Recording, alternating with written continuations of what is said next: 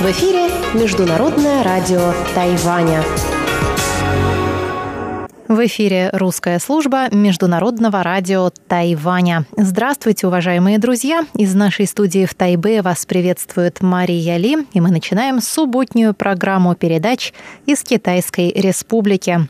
Напомню, что наша программа выходит на коротких волнах на частоте 5900 кГц с 17 до 17.30 UTC звучит получасовая программа. Она состоит из обзора новостей недели и рубрики профессора Владимира Малявина «Всемирный Чайна-таун». А наша часовая программа, которая звучит на частоте 9590 кГц с 11 до 12 UTC, также включает рубрику «Наруан Тайвань», которую ведет Игорь Кобылев, и повтор радиопутешествия по Тайваню с Чеченой Кулар. Пожалуйста, оставайтесь с русской службой МРТ. Мы начинаем обзор новостей недели.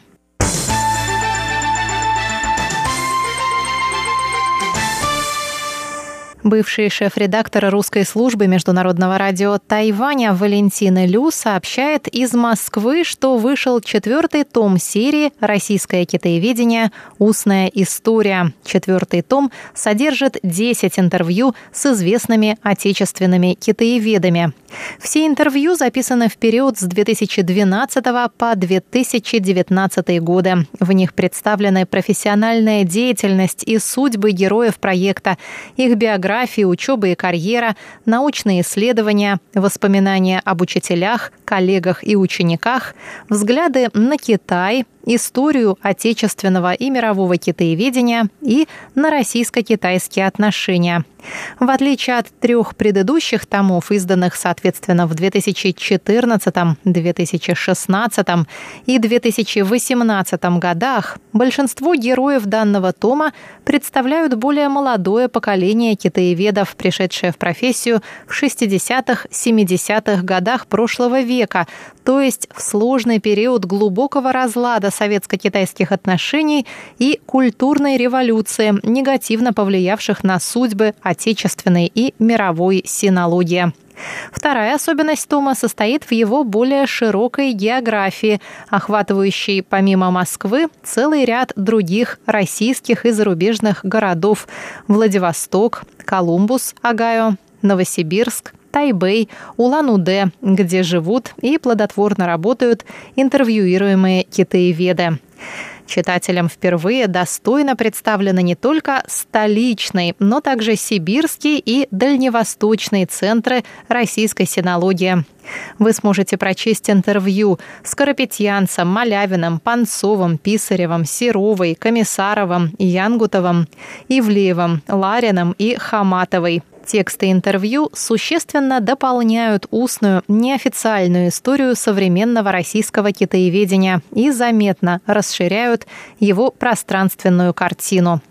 Публикуемая серия является частью международного проекта китаеведения «Устная история», который на сегодня охватывает около 45 стран и регионов. Если вы хотите приобрести эту книгу, заходите на сайт издательства «Шанс» или же на наш сайт ru.rti.org.tw. Найдите эту новость, там указана ссылка на сайт издательства.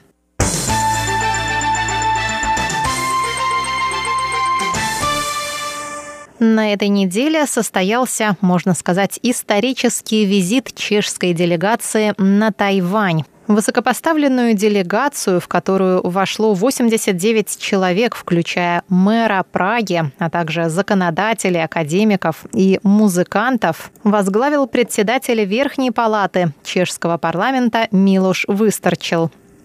31 августа главы тайваньских министерств встретились с делегацией и стороны подписали меморандум о сотрудничестве в рамках Тайваньско-Чешского торгово-инвестиционного форума, договорившись сотрудничать в сфере технологий умного города, искусственного интеллекта, интернета вещей, умного машиностроения, а также в сфере поддержки креативных сообществ. В понедельник состоялось выступление главы Сената Чехии в Государственном политическом университете Джендже. А во вторник он выступил в законодательном юане. Подробнее об этом я рассказывала вам в передаче «Тайвань и тайваньцы» в четверг.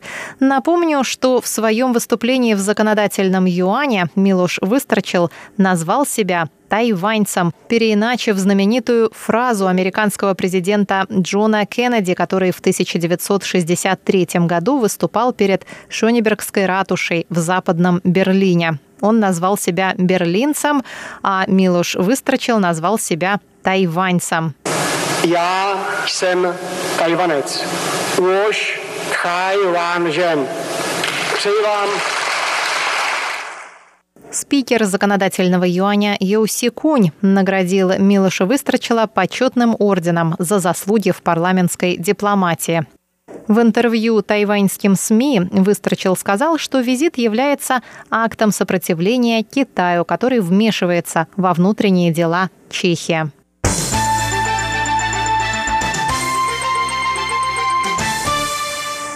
2 сентября Министерство иностранных дел Тайваня ответило на заявление Китая о нарушении его суверенитета чешской делегации, прибывшей на Тайвань на самолете тайваньской авиакомпании China Airlines. Китайский МИД заявил, что делегация прибыла в провинцию Китая самолетом China Airlines, что нарушило его суверенитет. Министр иностранных дел Тайваня Джозеф У назвал слова Китая смешными и неприемлемыми для тайваньцев. Глава МИД КНР Ван И говорил ранее, что Чехия дорого заплатит за этот визит. Германия, Франция и Словакия выступили против угроз Китая, назвав их абсолютно неуместными и неприемлемыми. У Джаусе Джозеф У сказал, что Ван И угрожает стране-члену Европейского Союза, что неизбежно вызвало ответную реакцию. Страны Европы – это одно целое, и они могут ответить на запугивание, сказал министр.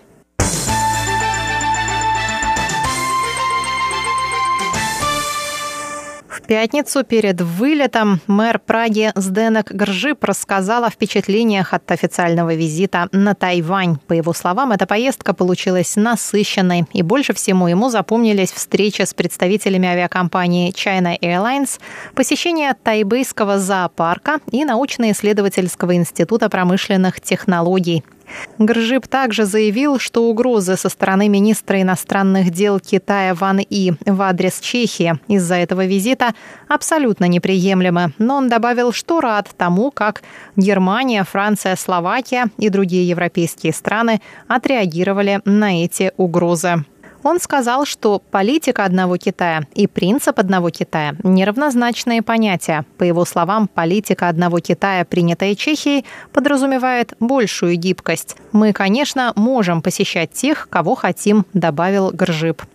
Мэр Праги также рассказал, что влияние китайских инвестиций на чешскую экономику преувеличено, так как китайская доля среди всех иностранных инвестиций в Чехию составляет 42%, а экспорт из Чехии в Китай – 1,5% от всего экспорта и это значение продолжает падать. Гржип также встретился с мэром Тайбэя К. Вэньджи, который пообещал пожертвовать Праге более 100 тысяч медицинских масок. Кроме того, ранее стало известно, что Тайбэй подарит Праге двух панголинов в качестве ответного жеста на подаренного Прагой в 2018 году малайского тапира.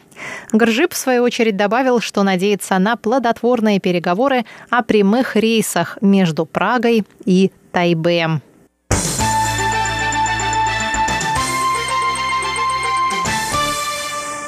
Государственный тайваньский университет вошел в сотню лучших университетов мира по версии британского рейтинга Times Higher Education World University Rankings 2021. В этом рейтинге ГТУ занял 97 место. Тайваньский университет впервые попал в сотню лучших. В прошлом году он занимал 120 место. В ежегодном докладе были упомянуты полторы тысячи университетов из 93 трех стран и регионов. Лучшие высшие учебные заведения определялись по 13 критериям, оценивающим университеты по качеству преподавания и исследований, по цитированию, а также по международным перспективам и перспективам для промышленности.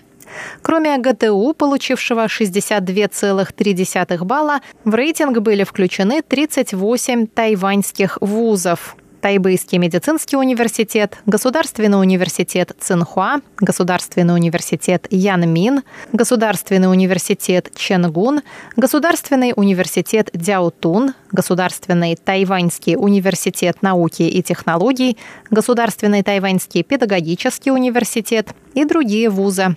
В самом университете успех объяснили исследовательскими возможностями.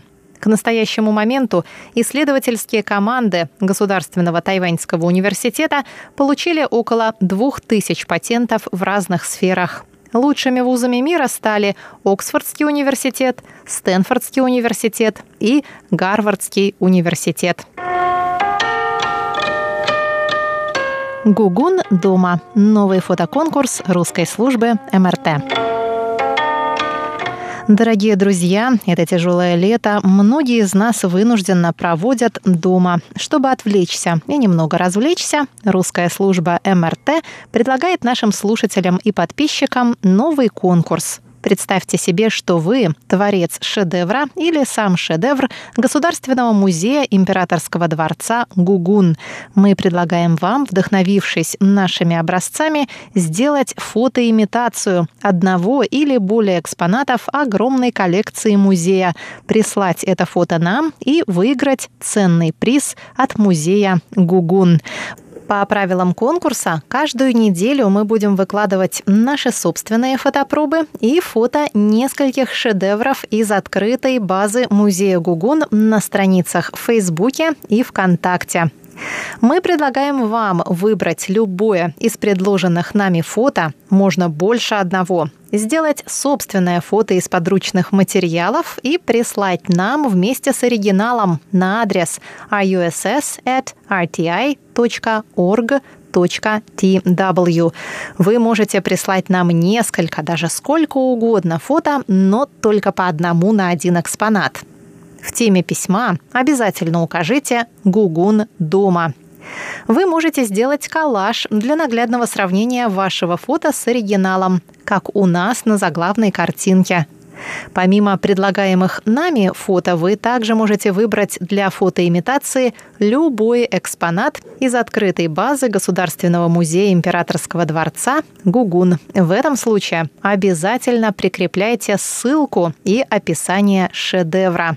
Ссылку вы найдете на нашем сайте в объявлении конкурса и также в объявлении конкурса в наших соцсетях. Мы обновляем его каждую неделю.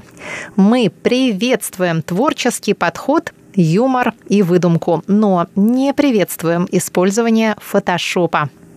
Лучшие фото будут размещены на страницах русской службы Международного радио Тайваня в Фейсбуке и ВКонтакте.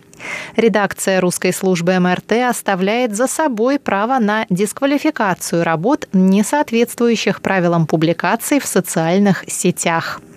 Обратите внимание, что отправляя нам фотографии, вы передаете права на их использование Международному радио Тайваня. Вы также гарантируете, что являетесь автором фотографии.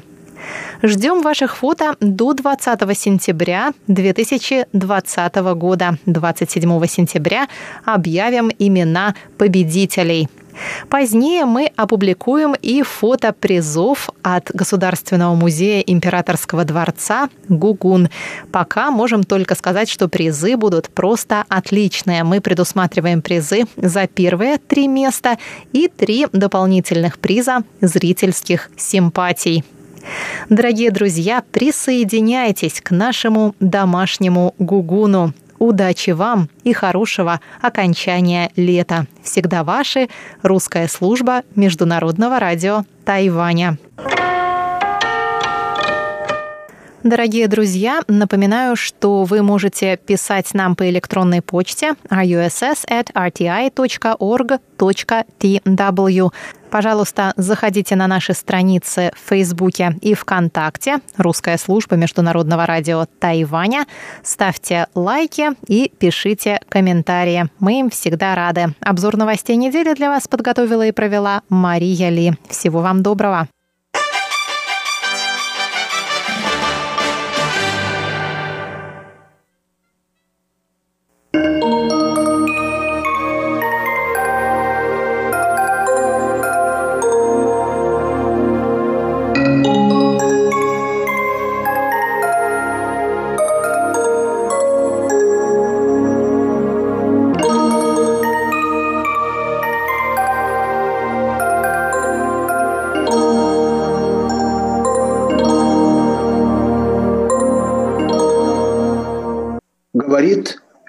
Международное радио Тайваня. Здравствуйте, дорогие радиослушатели. В эфире передача «Всемирный Чайнатаун». У микрофона Владимир Малявин. Сегодня я продолжу знакомить вас с моей лекцией, с моим выступлением о том, что такое сибирское мировоззрение, как Сибирь формирует особый тип мировоззрения и какое отношение он имеет к цивилизациям Дальнего Востока, прежде всего Китаю. Итак, слушайте продолжение моей лекции, которую я прочитал в Москве.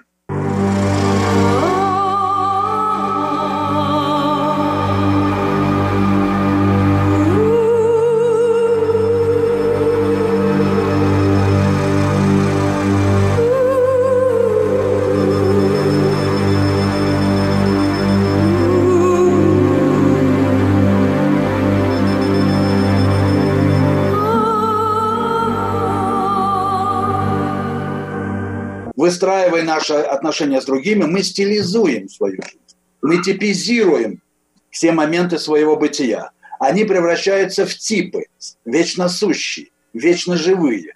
Они, эти типы, передаются от поколения к поколению. Нас ведь, кажется, учат новой редакции Конституции преемственности и духовным опорам. Ну вот вам духовные опоры, единственно возможные, вообще-то говоря, и реальные в нашей жизни. Преемственность в превращениях. Другой преемственности по-настоящему быть не может. Все остальное – обман и фальшь. Хорошо. Значит, принимая эту позицию, мы ставим точку предвосхищения и, между прочим, обеспечиваем свою безопасность на самом деле. На этом стоит философия китайского кунг-фу, как его у нас там воспринимают на Западе. И почему? Чего может бояться человек, который стоит до того, как все существует. Что ему может угрожать? Интересно. Еще ничего нет. Более того, он одновременно привечает, он же только следует. Он же не навязывает свою волю другим, прежде всего. Вообще он никак о себе не заявляет. Значит, он, э, я перевожу эти слова э, из э, Дао Дэ Цина, вообще из даосских канонов, как дай, да, китайский термин дай, привечает или поспешествует, пособляет таковости всего сущего он незримо поддерживает всех. Это прямо отсылает нас к известному изречению преподобного Серафима Саровского «Спасись сам, и вокруг тебя спасутся тысячи». Почему? Потому что каждый из этих тысяч я спасаюсь центрированности своего бытия в точке предвосхищения всего сущего, где я становлюсь вечно живым. Но я тем самым поддерживаю каждого в этом enterprise, да, в этом предприятии. Вот получается такая, такая у нас картина. Это философская антропология. Да? Ну и дальше мы переходим к политике. Политика тоже может и даже должна быть выстроена в будущем на этих началах, где предполагается, что власть, да, это и есть та точка предвосхищения, которая дает быть всему сущему, она оставляет себя, правильно говорил Ницше, настоящая власть, как все доброе на земле, заканчивает тем, что оставляет себя. Она оставляет себя и тем самым предоставляет всему пространство или свободу быть. Вот ее философский ее жест, ее позиция, которую, наверное, можно и, наверное, нужно прописать более подробно уже в обсуждениях. Э, этой заданной темы. Это означает, что власть действительно есть то, тоже пространство живой тишины. Она наверху представляет полюс символической реальности. Она заявляет о себе своим отсутствием. А внизу она совпадает со стихией повседневности. И таким образом мы находим подтверждение тому, что Трубецкой говорил о бытовом исповедничестве, как характерном черте евразийского уклада. Значит, они не равны себе, друг другу, совершенно точно. Но они и не противоречат. Они преемственны в своем отсутствии. Они совпадают по своему пределу. Предел власти, как не власть, совпадает или смыкается со стихией повседневной жизни, которая и руководит, определяет нашим поведением. Ну вот, я в самых общих чертах э, в очередной раз, уважаемые коллеги, обрисовал свою позицию и уж, как говорится, here и stehe. Уж на чем стою, тут уже я не могу никуда свернуть с этого, потому что я вижу в этом хоть и невидимую, но железную совершенно логику и последовательность принципов, подтверждаемую, кстати, решительно всеми духовными традициями человечества. Ну и на фоне вот этого взгляда, конечно, Европа или Запад, который стоит на самотождественности, вот я пользуюсь двумя словами, для терминами, для простоты. Евразия – это принцип самоинаковости. Мое его одно. Запад – это самотождественность. Я есть я. Но очевидно же, что русский человек, конечно, никак не вписывается в эту западную парадигму, потому что он утверждает «я не я» и «лошадь не моя». Над этим можно смеяться, безусловно. Но за этим стоит очень глубокая истина. Так что в, в этой точке мы можем находить общие мы можем находить соприкосновение, встречи да, с различными традициями, представителями, представителями разных культур, и создавать вот это общее пространство сообщительности или встречи, которое и составит костяк, как мне кажется, будущего человечества. Правда, это требует от нас больших усилий. Ну, прежде всего, отхода от привитых нам с детства многих э, принципов и правил, за которые мы как держимся, как интеллектуалы в том числе. Ну, что ж поделать, я не могу, у меня нет времени, да и, в общем, большого желания сейчас взяться доказывать, что мы, что сама судьба влечет нас в это новое пространство, что так называемая компьютерная цивилизация действительно создала условия, при которых философия встречи наконец получает прочную опору. Что у нас вообще-то выбора даже нет при всем желании. Либо мы сможем принять этот новый вызов и сохранить человечность в себе, либо нас ждут, наверное, нас ждет утрата просто человечности. По разным э, параметрам, ну, в чем, конечно, нас пытаются убедить и многие писатели, отчасти справедливо, антиутописты и так далее. Значит, мы должны найти этот новый ресурс духовности в человеке, который позволит нам выживать в эпоху господства искусственного интеллекта. Еще раз, здесь нет никакой метафизики. Здесь мы прямо опрокидываемся в явленность мира как таковую, в эту стихию повседневности. Но что может быть более простого и более доступного-то для нас, да? Это и есть наша предельная естественность. Кстати, единственное, что не может быть выражено никак. Все можно выразить, кроме того, что составляет самую суть нашего существования. О нем можно говорить только иносказательно, и его можно определять или очерчивать только ритуально. Вот через те самые преемственности и прочие духовные вещи, которые представляют нам действие самотипизирующееся и возводящее нас к вершинам духовного прозрения. Безусловно, то, что я вам э, рассказываю, все это несет сильнейший отпечаток моих личных соображений и даже характера. Но по-другому не может быть просто когда мы открываем перед собой такую новую перспективу.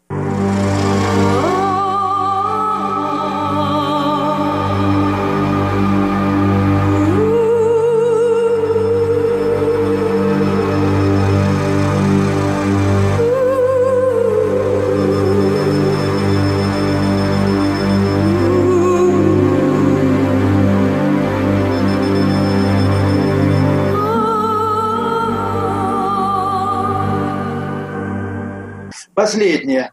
Я хочу просто повторить заключение моей книги о Евразии, что все-таки я думаю, что речь идет о бинарном таком, о двуединстве глобального человечества, который будет, конечно же, место и Западу, то есть принципу самотождественности, никуда он деться не может по определению. Но здесь будет и принцип самоинаковости, который, возможно, будет его собою охватывать и определенным образом регулировать, потому что хотя это не будет и не может быть сделано напрямую, потому что эти два принципа сосуществуют как логические возможности, они не могут быть изменены исторически. Они просто присутствуют в истории и дают разные преломления исторического процесса.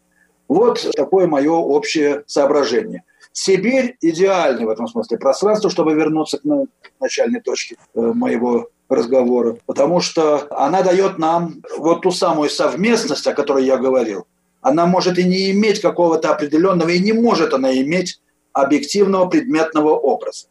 Но я хочу еще раз сказать, что вот эта исходная таковость или естество нашего существования, преломляясь в стихию быта да, или повседневной жизни – может принимать очень неожиданные и даже фантастические образы. Э, я хочу, конечно же, вспомнить брошюру вот пролетарского поэта Алексея Гастева, поэта рабочего удара, который, будучи в ссылке сибирской в 1917 году, э, написал небольшую повесть или брошюрку э, «Сибирский экспресс». «Фантазия» она называлась в которой он описывал путешествие по Сибири. Это путешествие в скоростном поезде от одного города к другому – через громаднейшие пустые пространства, они есть, конечно, вот э, везде в этой Евразии. Евро, евразийское пространство так структурируется. Безбрежная пустыня и точка, которая напоминает нам об исходных посылках нашего существования. Мингиры, петроглифы, писаницы, да и просто куча камней в разных э, видах, э, почитаемые у азиатских народов.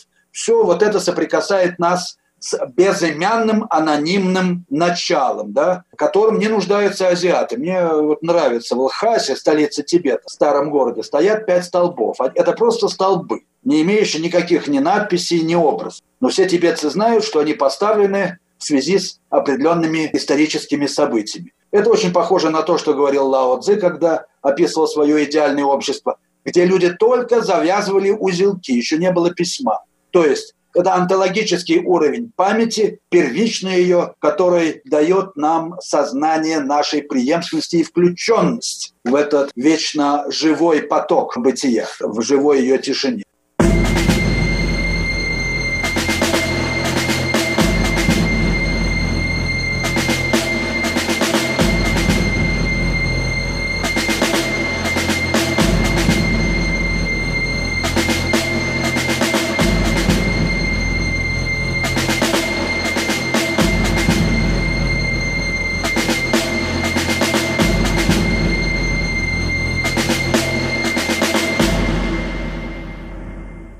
Зависит от э, перспективы, от нашего взгляда.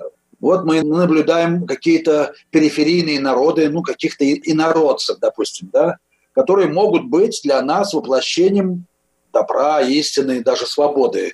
Покойный Александр Сергеев, китаевед в Владивостоке, где-то уже незадолго до смерти каждое лето специально выезжал к, к племенам, жившим вдоль Амура, и э, говорил мне, что это лучшее время его жизни. Ну, вот такое у нас есть, такое было в русском человеке, было в нем и другое.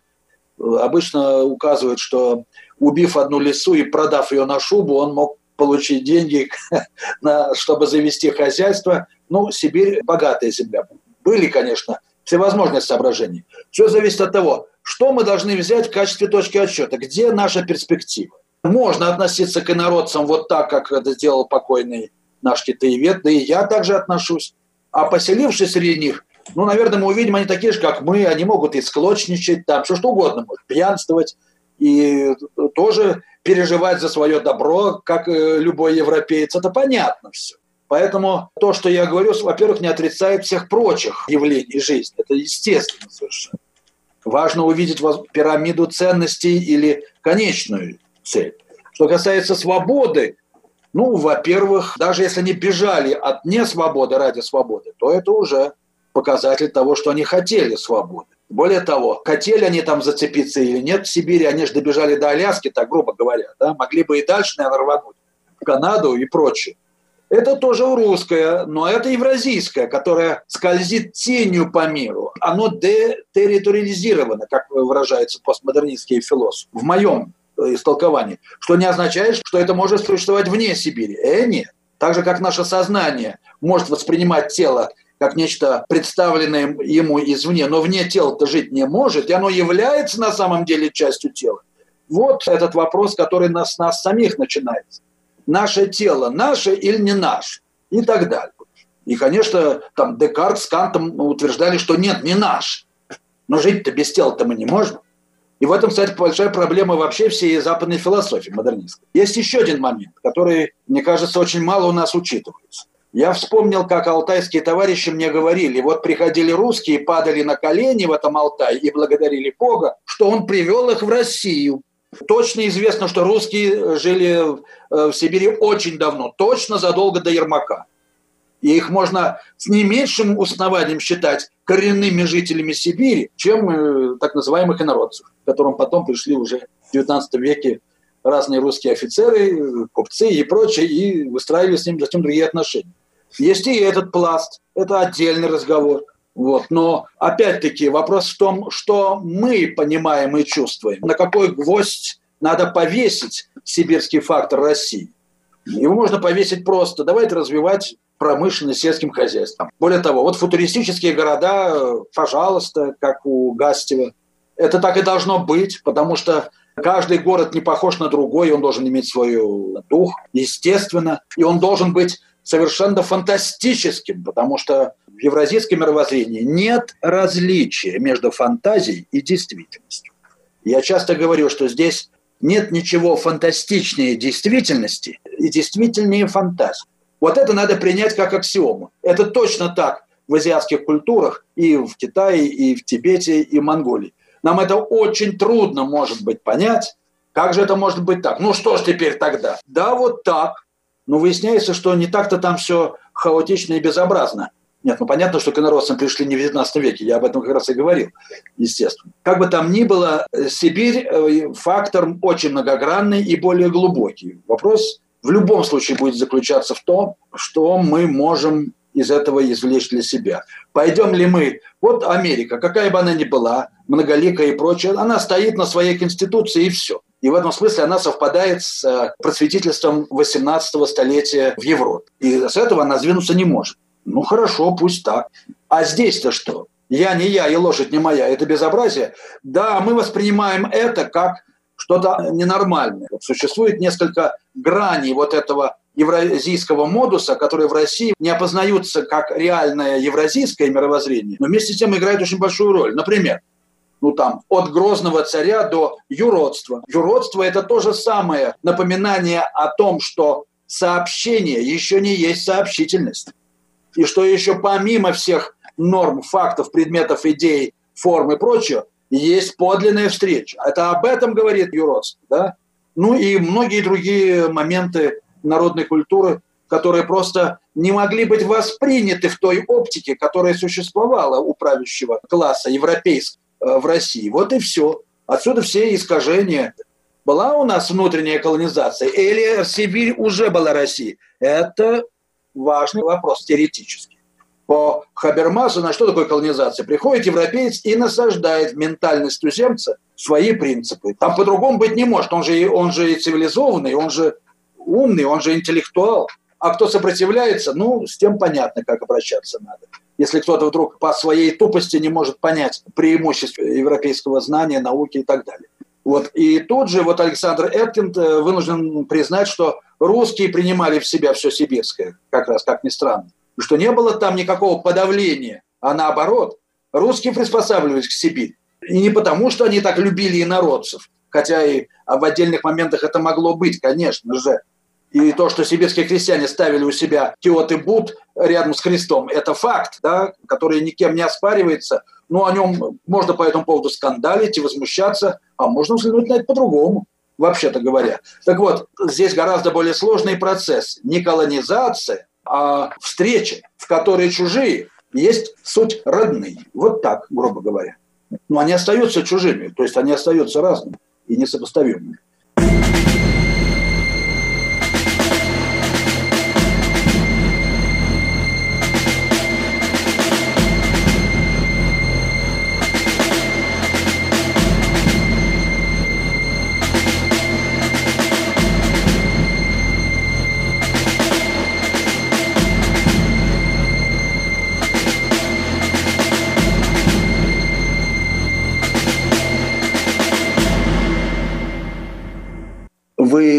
Слушали передачу «Всемирный Чайнатаун». Передачу подготовил Владимир Малявин. Я прощаюсь с вами, дорогие друзья. До следующих встреч в эфире.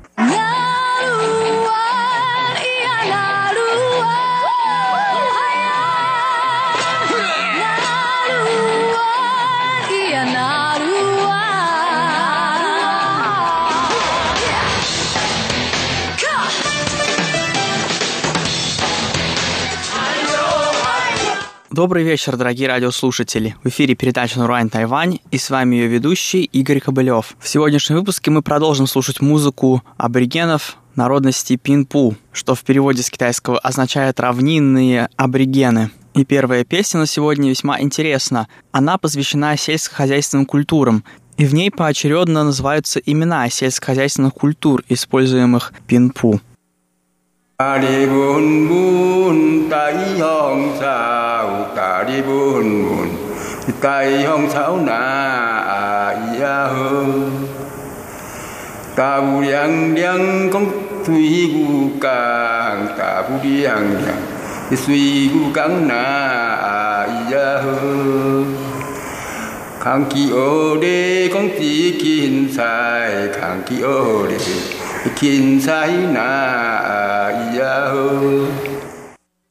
Следующая песня исполняется во время жертвоприношений.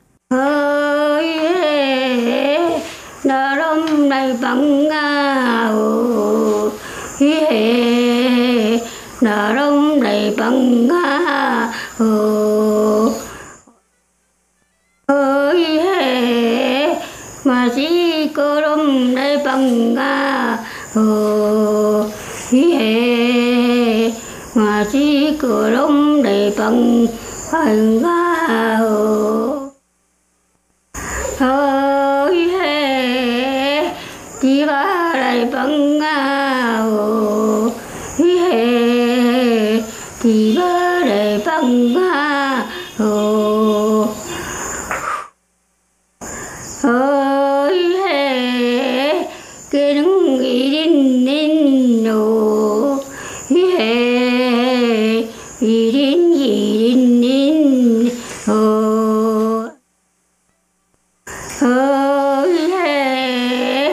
pulang awi kirai panga gặp he yam long tum mang panga ho ho ho he ha rau vi dai panga ho he ha rau vi dai panga ho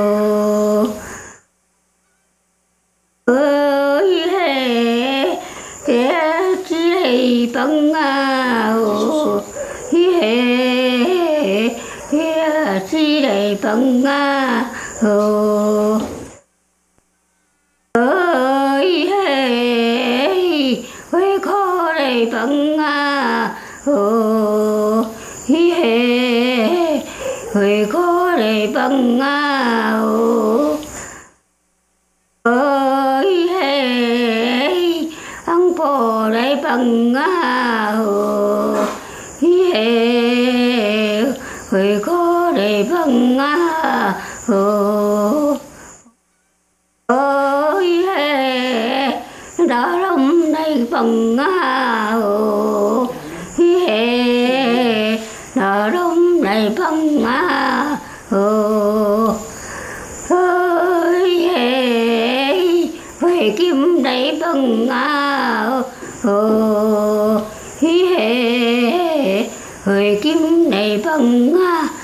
cộng công á hồ ô ê ba bu à hàng lu mà ba bu lại băng á ô ê. Ô ê ê kia in in mà hàng lu kia in ba nga ở à, ừ, hi. Ừ, ở ê bên sa vi ki ba hàng lu ừ, hi sa vi ki lại ba nga ở à, hi ở ma hang lu o hi harami tai banga o hi o hi ma puri ma hang lu, o ma puri tai banga o hi ô hi hê mà hằng đu. Huê lại bằng á ô hi, hê. Ô mà hằng đu. Ăn lại bằng á ô đại bang nga ơ huê kim ma hang lu huê kim đại bang nga ơ hi he Следующая песня, уникально сохранившаяся в памяти народа Пинпу, песня на родном языке под названием «Калавахе».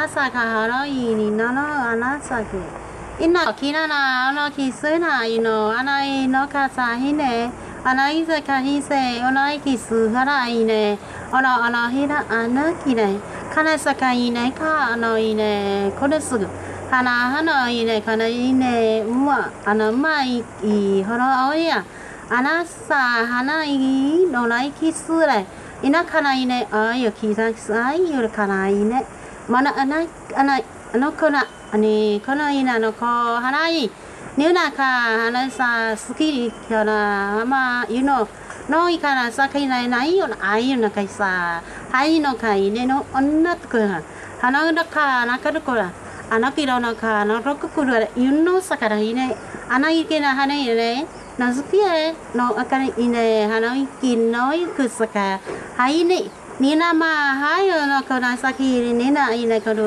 ao yu kina na yu pesa hine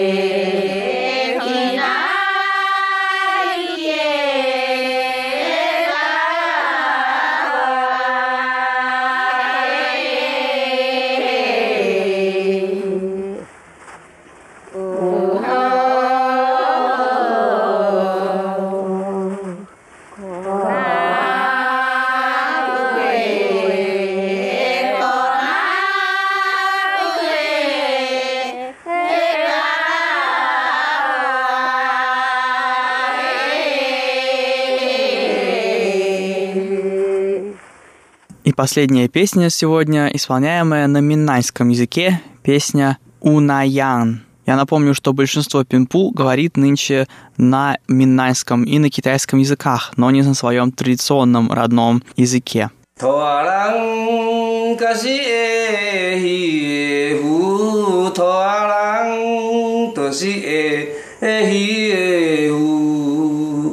Антакира 请会使那有影，你就请会使有。海水都是海来来，海啊水都是海来来。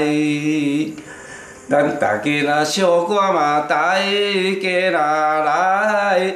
有来呀，你就带过来。海水都是海来来，海啊水都是海来来。咱大家那小歌嘛带过来来，有来呀，你就带过来。На этом заканчивается наш сегодняшний выпуск. Спасибо, что оставались с нами на волнах Международного радио Тайваня. Это была передача «Нурань Тайвань», и с вами был ее ведущий Игорь Кобылев. Всего вам доброго и до встречи на следующей неделе. 呀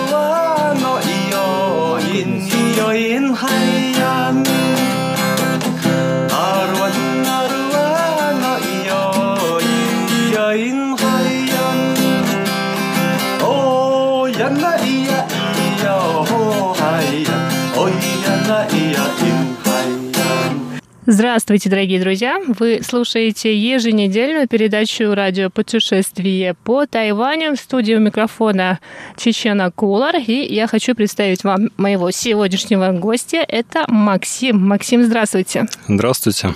Расскажите, пожалуйста, чем вы занимаетесь на Тайване, сколько лет вы находитесь на нашем прекрасном острове Формоза? Нахожусь я здесь уже в сумме почти 8 лет.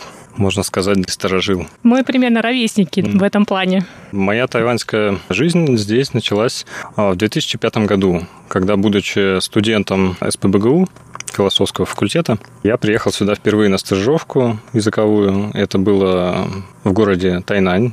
Я прожил больше чем два года на юге острова. После этих стажировок были периоды возвращения обратно. И к 2009 году я решил, что хочу приехать сюда в магистратуру. Магистратура по антропологии. В 2009 году я вернулся сюда в магистратуру и начал обучение в университете Цинхуа в городе Синджу. Почему антропология, почему вообще решил сюда приехать? У меня, как у китаиста, был очень большой интерес к изучению популярных религиозных верований на Тайване. А именно меня интересовали так называемые храмы неупокойных демонов. Это есть такое маргинальное верование, даже целый культ. И в чем суть этого верования? Суть верования, если коротко, ну, во-первых, известно, что китайская вообще религиозность, она строится на культе предков. То есть это основной принцип конфуцианства. А культ предков, как известно, заключается в том, что дети должны почитать родителей при жизни, а после смерти они их почитают, принося подношения, совершая жертвоприношения, следя за могилами и так далее, и так далее. Но, естественно, везет в этом плане не всем. Кто-то умирает не своей смертью, кто-то остается бездетным, у кого-то дети не очень почтительные, да. И духи таких людей, они после смерти пополняют когорту таких вот голодных демонов, как их называют. И они как-то мешают нашей жизни, обычных людей, которые живут на Земле? Да, вы правы. Дело в том, что они очень могут помешать, они могут навредить, могут даже привести к каким-то болезням или даже смертельным случаям. И для того, чтобы отвадить их от мира живых или как-то задобрить, существуют специальные храмы на Тайване, которые посвящены именно этим духам, где люди приносят эти подношения, молятся им, ну, про духов, на самом деле, я бы хотела подробнее потом поговорить с вами Да, о демонах, о тайваньских верованиях и так далее, о других таких, как вы назвали их, маргинальных э, культах в следующих передачах. А сегодня я хотела бы попросить вас рассказать э, в рамках передачи «Радио путешествие по Тайваню» про ваши приключения. То есть вы же недавно совсем вернулись на Тайвань из России. Вот расскажите, пожалуйста, чем вы занимались последние полтора года в России и весь этот процесс, сложный процесс, насколько я знаю, возвращения на Тайвань.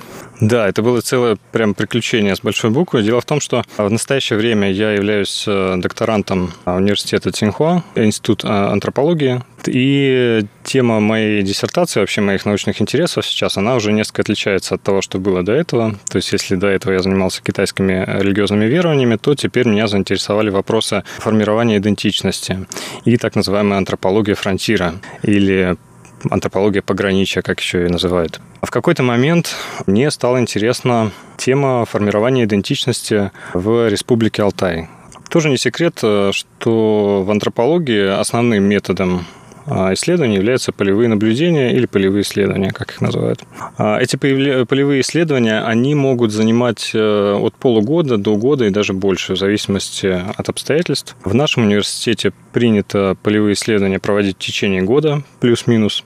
Но, опять же, обстоятельства складываются по-разному. И вот э, уехав на Алтай почти полтора года назад, проведя там вот все это время, я планировал все-таки вернуться попозже, то есть у меня планировались исследования там в течение почти ну, около двух лет. Однако пандемия и все остальные вот факторы сложились так, что я был поставлен перед выбором. Либо мне оставаться в России на неизвестно сколько времени, а у меня заканчивался ARC здесь, вот в начале августа. Я звонил, связывался с нашим дорогим московским консульством. И мне сказали, что у вас э, на данный момент единственный шанс вернуться на Тайвань – это воспользоваться вашим IRC, потому что сейчас ни студенческих, ни каких-то других виз мы не выдаем. И, значит, вы можете на неизвестное время а, здесь остаться. Ну и подумав, у меня там, в принципе, было буквально пару дней на раздумье, потому что это был уже конец июля. Нужно было срочно найти билеты, срочно все решить. Э, и, значит, я принял решение, что надо возвращаться пока что. Ну, пока еще можно. Да, пока еще было можно.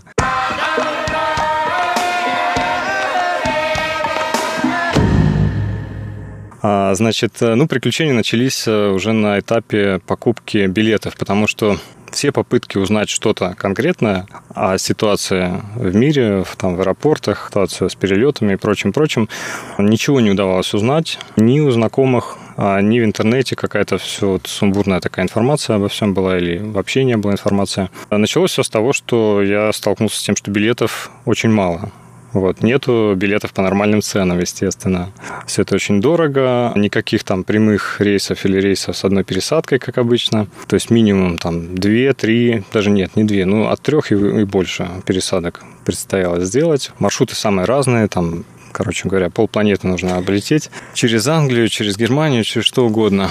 Вот, и еще несколько стран. И подвох был как я понял потом уже в том, что стыковки, они происходит самостоятельно. Для того, чтобы тебе пересесть на следующий рейс, нужно покинуть а, транзитную зону. И заново зарегистрировать багаж, все остальное, а, получить а, boarding pass и все mm-hmm. остальное. Я пытался чего-то выбирать, там билеты просто раскупали как горячие пирожки, там с утра они есть, а, вечером их уже нету, там предлагаются какие-то другие. Сначала я хотел из Алтая улететь, значит, уехать в Новосибирск, из Новосибирска там как-то, чтобы поближе было. На тот момент в июле отвлекаясь чуть-чуть от темы, я уехал в Санкт-Петербург, мне нужно было встретиться с родными, и я находился там. В какой-то момент казалось понятно, что из Сибири, там из Новосибирска, в частности, ничего нет уже, билеты все раскупили.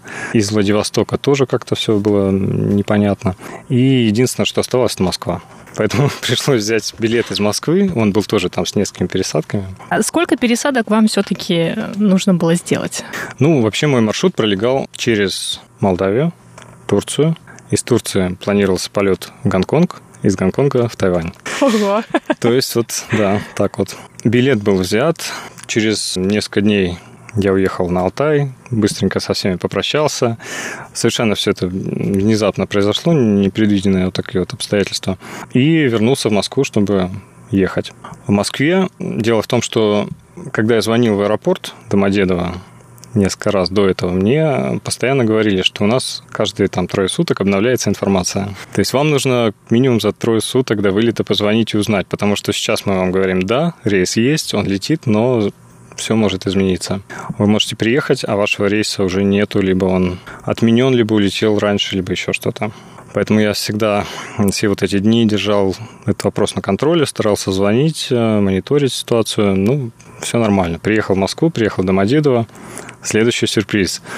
Обязательно нужно предъявить какие-то документы, подтверждающие твое право на въезд э, в конечную точку, куда ты летишь. Ну, это понятно, само собой, окей.